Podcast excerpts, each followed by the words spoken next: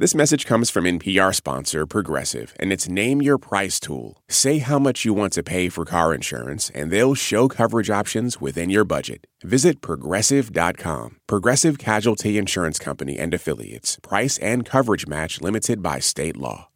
This is N P R's Life Kit. I'm Mariel Segarra. I just don't know what to believe anymore. That is a common thing I've heard and said, honestly, over the past couple years.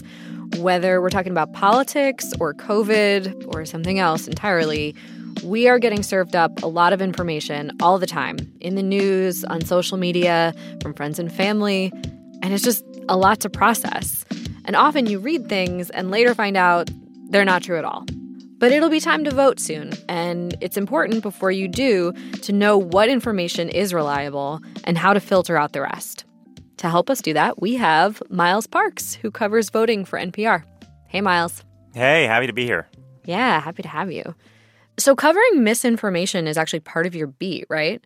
It is, and it didn't start that way. You know, I started covering voting shortly after the twenty sixteen elections. But I don't know if you noticed over the last couple of years, uh, covering misinformation and covering voting kind of feels like covering the same thing. And that's not just for me as a reporter. I mean, election officials I talk to who run voting at the state and local level say a huge part of their time, you know, ten or twenty years ago, that used to be spent on just counting ballots and getting ballots out to people is now spent on trying to get the truth out to people around our voting systems.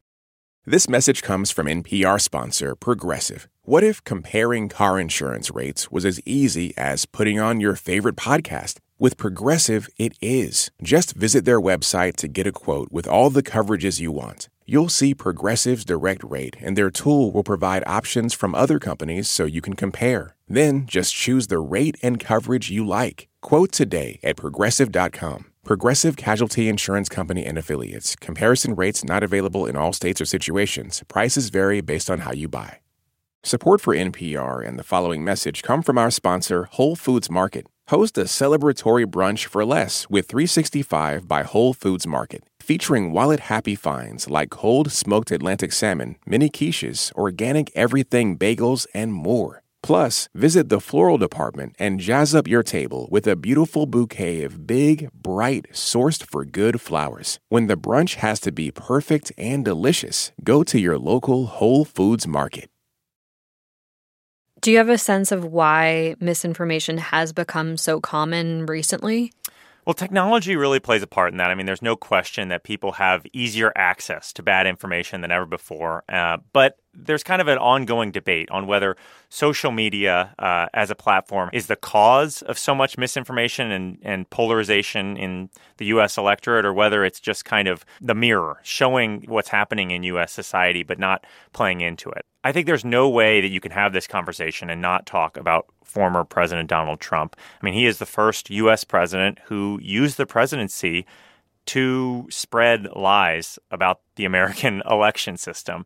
Uh, and so that, you know, was the most credible figure that we have had um, in U S government spread a lot of those lies. And that has meant that those lies um, have, have kind of continued after he has left the presidency.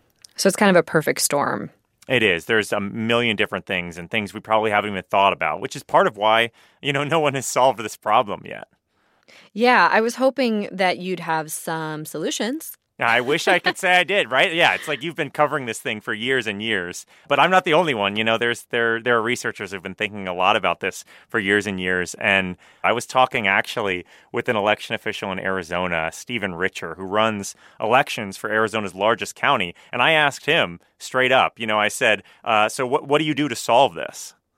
Well, if I said I knew, that would be a lie. We have ideas, and we've been trying our hardest to employ all manner of tactics, but I don't think that anyone has cracked disinformation as a societal challenge. Mm-hmm. Maricopa County, where he runs elections, has been the target of a lot of conspiracy theories, and they've actually done a great job of increasing transparency around their elections process, about getting out in front of voters and kind of debunking conspiracy theories around voting. But I think it's important to realize that this issue has kind of seems to have got beyond just kind of picking out individual pieces of information and trying to debunk them. And a lot of research nowadays is spent looking at the kind of systemic issues that are driving misinformation as a problem. Yeah. And, you know, I want to ask a question because Stephen Richer, he mentioned disinformation, and we've been using the word misinformation. There is a difference between those two, right?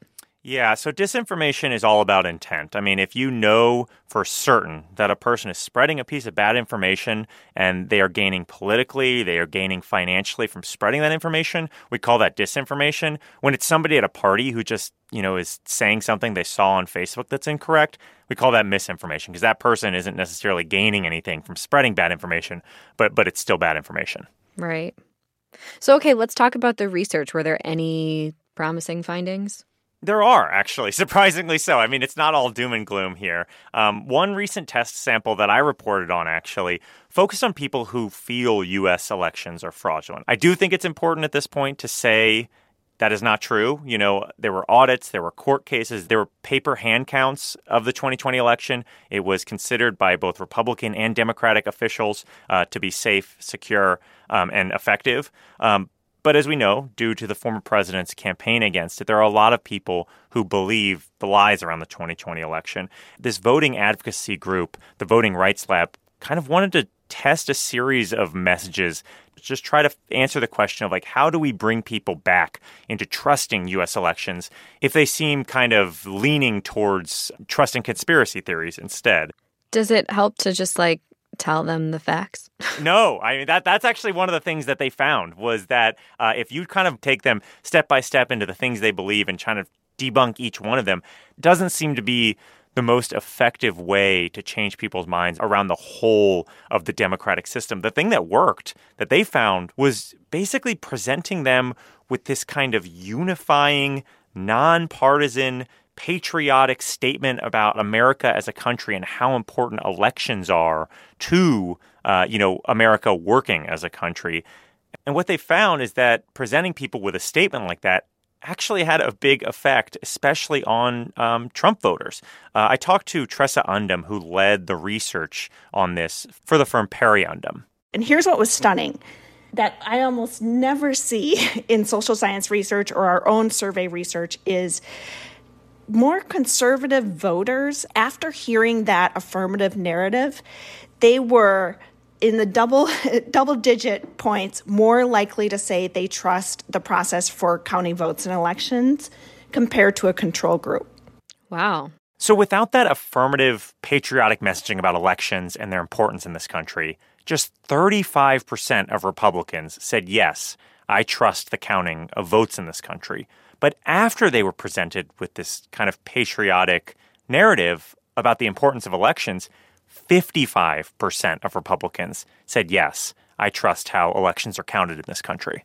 Huh. So what does that tell us then? Well, I think when we talk about improving this misinformation problem, some of the field has moved on from just focusing on individual lies, you know, fact-checking the heck out of this thing, saying, you know, here's why uh, vote-by-mail ballots are actually counted correctly. I think if this thing gets better from the researchers I talk to, it's through actually decreasing polarization in U S society, which is what that statement that these voters read kind of aims to do. So did the researchers also talk to Democrats? Yeah, they did. Um, but I think what's interesting is this sort of st- statement, this positive patriotic statement, didn't have much effect on Democratic voters because right now on a whole, almost all Democratic voters trust elections in the United States. We know from research over the last few decades that voters who won the most recent election are much more trusting of the election system as a whole. So I think it'll be interesting to watch, and it'll be important to watch as we're kind of navigating this polarized environment, how Democrats feel about U S elections in an election where they eventually do lose. Right. Okay, well, we are headed into a midterm election, so from your reporting, do you have any ideas or thoughts on what voters might encounter when it comes to bad information? Sure. So, I mean, the trend over the last couple of years as social media platforms have gotten better at policing very obviously false content is towards what's known as gray area misinformation. So this is where somebody shares a factual news story or a true data point or an actual photo, um, but uses it to kind of further their false worldview. And so the example I go back to over and over again is a story I reported right around the time that COVID vaccines were coming out. Well, people who wanted to push the idea that COVID vaccines were killing people, which, again, there's no data to suggest that, they were sharing news articles about people who had died after receiving the vaccine. Now, as we know, people die every single day from all sorts of causes, and millions of people were receiving the COVID vaccine. So it stands to reason that some people who received the COVID vaccine would then die from causes that weren't necessarily connected to the COVID vaccine, right? But people were able to share true news stories and plant those seeds of doubt about the vaccines. In those situations, there's very little that the social media companies can do to police it because they're sharing a true news article. It just happens to be furthering this false narrative. Right. It's pretty nuanced. So how do people protect themselves from this kind of thing? I think the biggest thing that people can do when it comes to gray area misinformation is be on the lookout when you're scrolling or you're reading and you see a piece of information that just fits so neatly into your worldview, and it makes you angry, it makes you upset, it makes you have a really strong emotional reaction. We know that people are less kind of critically inclined to think about the information they're receiving when those kind of anger, those strong emotions come in. And so people who are making money off kind of polarizing, getting clicks and polarizing the American electorate, try to get you upset, try to get you angry. And so I think people, when, when you feel those emotions, instead of being an indicator that you should kind of rush off to text that article or that photo to ten people you know, take that anger or that sadness or whatever you're feeling as an indication that you should maybe double-check the source or double-check the actual kind of key nugget of that information. Yeah. And I think we can all relate to that. Yeah. So if you're upset, take a moment. That makes sense. Anything else that we should think about? I was actually talking to Steve Simon the other day. He's the Secretary of State of Minnesota. And I was asking him exactly that. You know, do you have any tips for people ahead of the election um, when it comes to misinformation and, and thinking about the information ecosystem? And what he said is that we as a public really need to distinguish between the purveyors of misinformation and the recipients of it.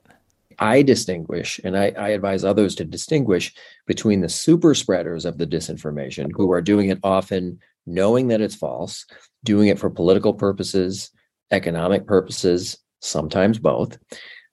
On the one hand, there's those folks. And on the other hand are everyday folks who most of us know, friends, neighbors, coworkers, relatives, who might not know what to think and are taken in by some of this.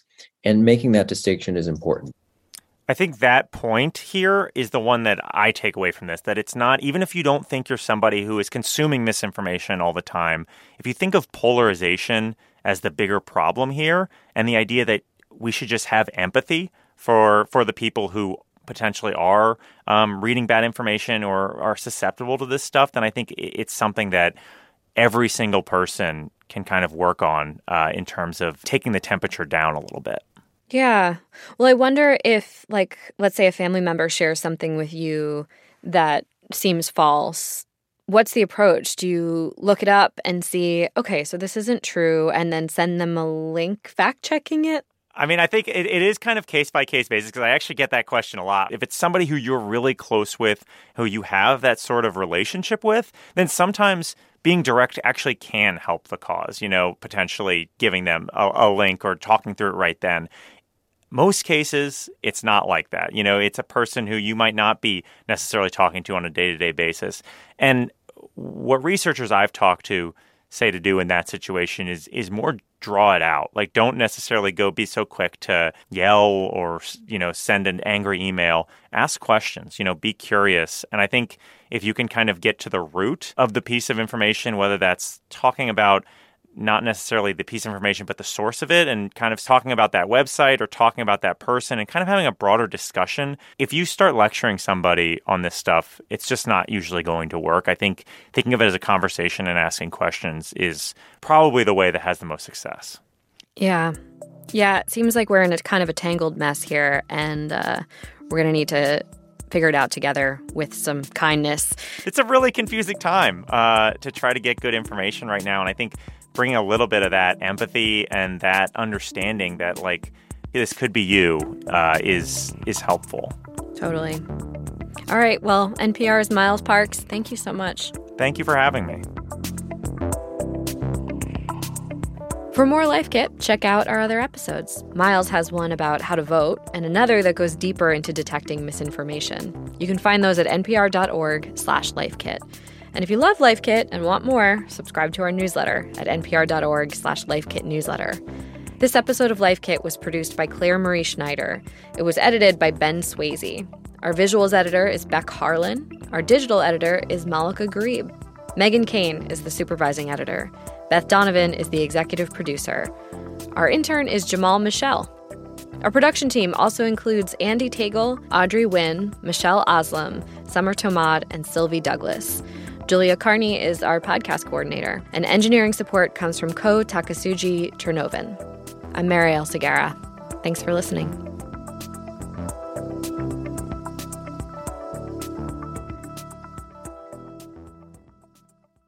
This message comes from N P R sponsor Charles Schwab with their original podcast, Choiceology. Hosted by Katie Milkman, an award-winning behavioral scientist and author of the best-selling book How to Change, Choiceology is a show about the psychology and economics behind people's decisions. Hear true stories from Nobel laureates, historians, authors, athletes, and more about why people do the things they do. Download the latest episode and subscribe at schwab dot com slash podcast or wherever you listen. This message comes from N P R sponsor, the Schizophrenia and Psychosis Action Alliance, shattering barriers to treatment, survival, and recovery. People with schizophrenia can recover and thrive. More at we can thrive dot org. What does it mean to be Black in America? In N P R's Black Stories, Black Truths, a collection of stories as varied, nuanced, and dynamic as the Black experience, you'll hear it means everything. Search N P R Black Stories, Black Truths wherever you get your podcasts.